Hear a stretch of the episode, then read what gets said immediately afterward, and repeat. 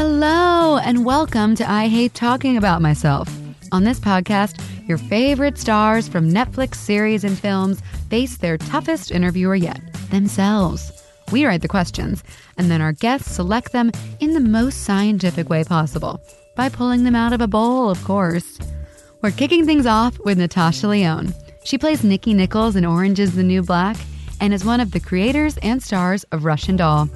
She also has very strong opinions about ice cream soup and wearing pants, things I also feel passionately about.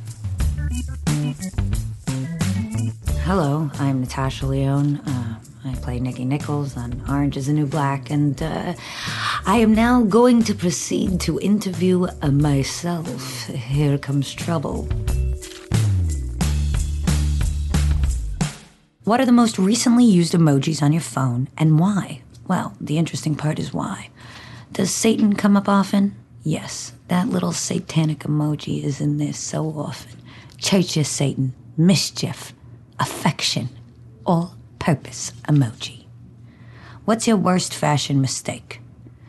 You know, I'm not big for showing skin, and I look back at my youth and I think, show a little flesh, kid. Too late now. All blazes for me, thank you. What's the first food you hated and why? Well, when I was a little girl, um, which is, I want to say, 97 years ago, uh, I was on a TV program called Pee Wee's Playhouse with uh, Paul Reubens, Pee Wee Herman, and uh, I played Opal, who would later be called Opal Lowe in the very special nicknaming episode of Pee Wee's Playhouse. I remember there was an episode called Ice Cream Soup, and uh, in it, I used to love this show. I had a very, very rocky childhood at home. I had a rocky home life. I used to love going to Pee Wee's Playhouse and doing my acting work there. It was so much fun. It was like an imagination land. Chairry was there. All my friends were there and I had to eat this ice cream soup one day, and I was so excited because I was like, "Ooh, ice cream!" Soup time!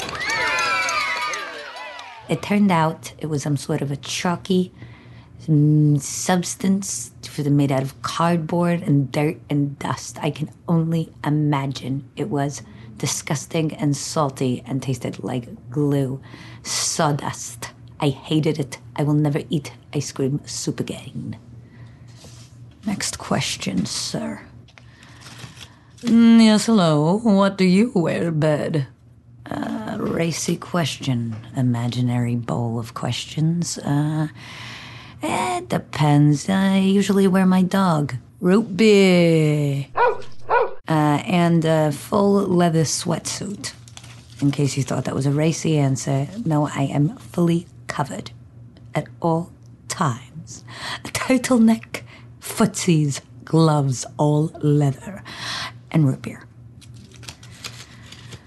What about the future excites you?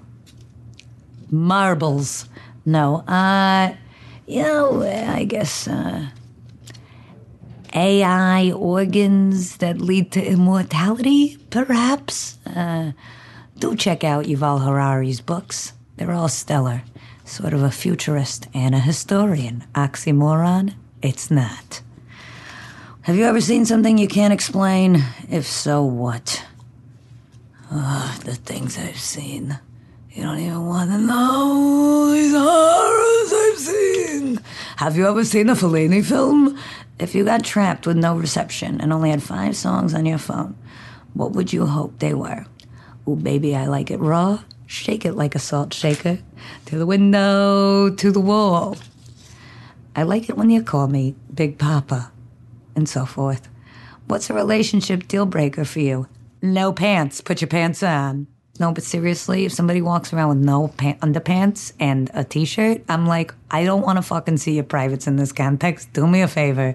Uh, let's just call it a, a wrap uh, when I met you, you were wearing bottoms. And if you're going to take off your bottoms, you also have to take off your top. Next question. What's the most random fact or weirdest piece of history you know? Uh, we're um, all descended from syrup, which is something I heard recently. Uh, so we are actually made of syrup.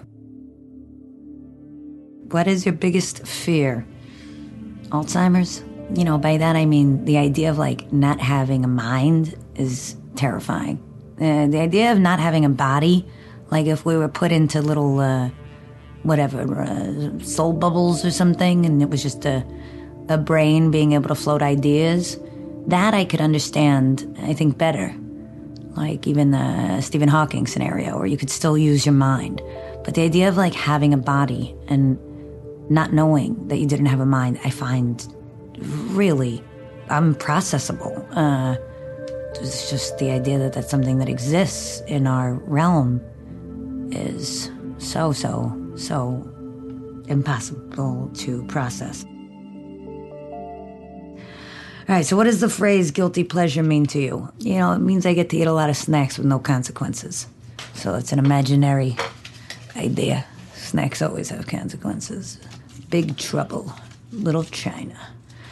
What was your first uh, extravagant purchase? 4,000 fur coats. Just kidding. Um, nobody wears fur anymore for all the right reasons. Uh, I've never purchased a fur coat, nor would I. Sometimes I do wear vintage. What TV series, movie, or play influenced you to be an actor? I don't know. You know, all your Raging Bulls and Rockies and uh, Fish Called Wandas and Scarfaces and Godfathers. I watched those all a bunch. Jessica Lange and Frances, what have you. And Bette Davis.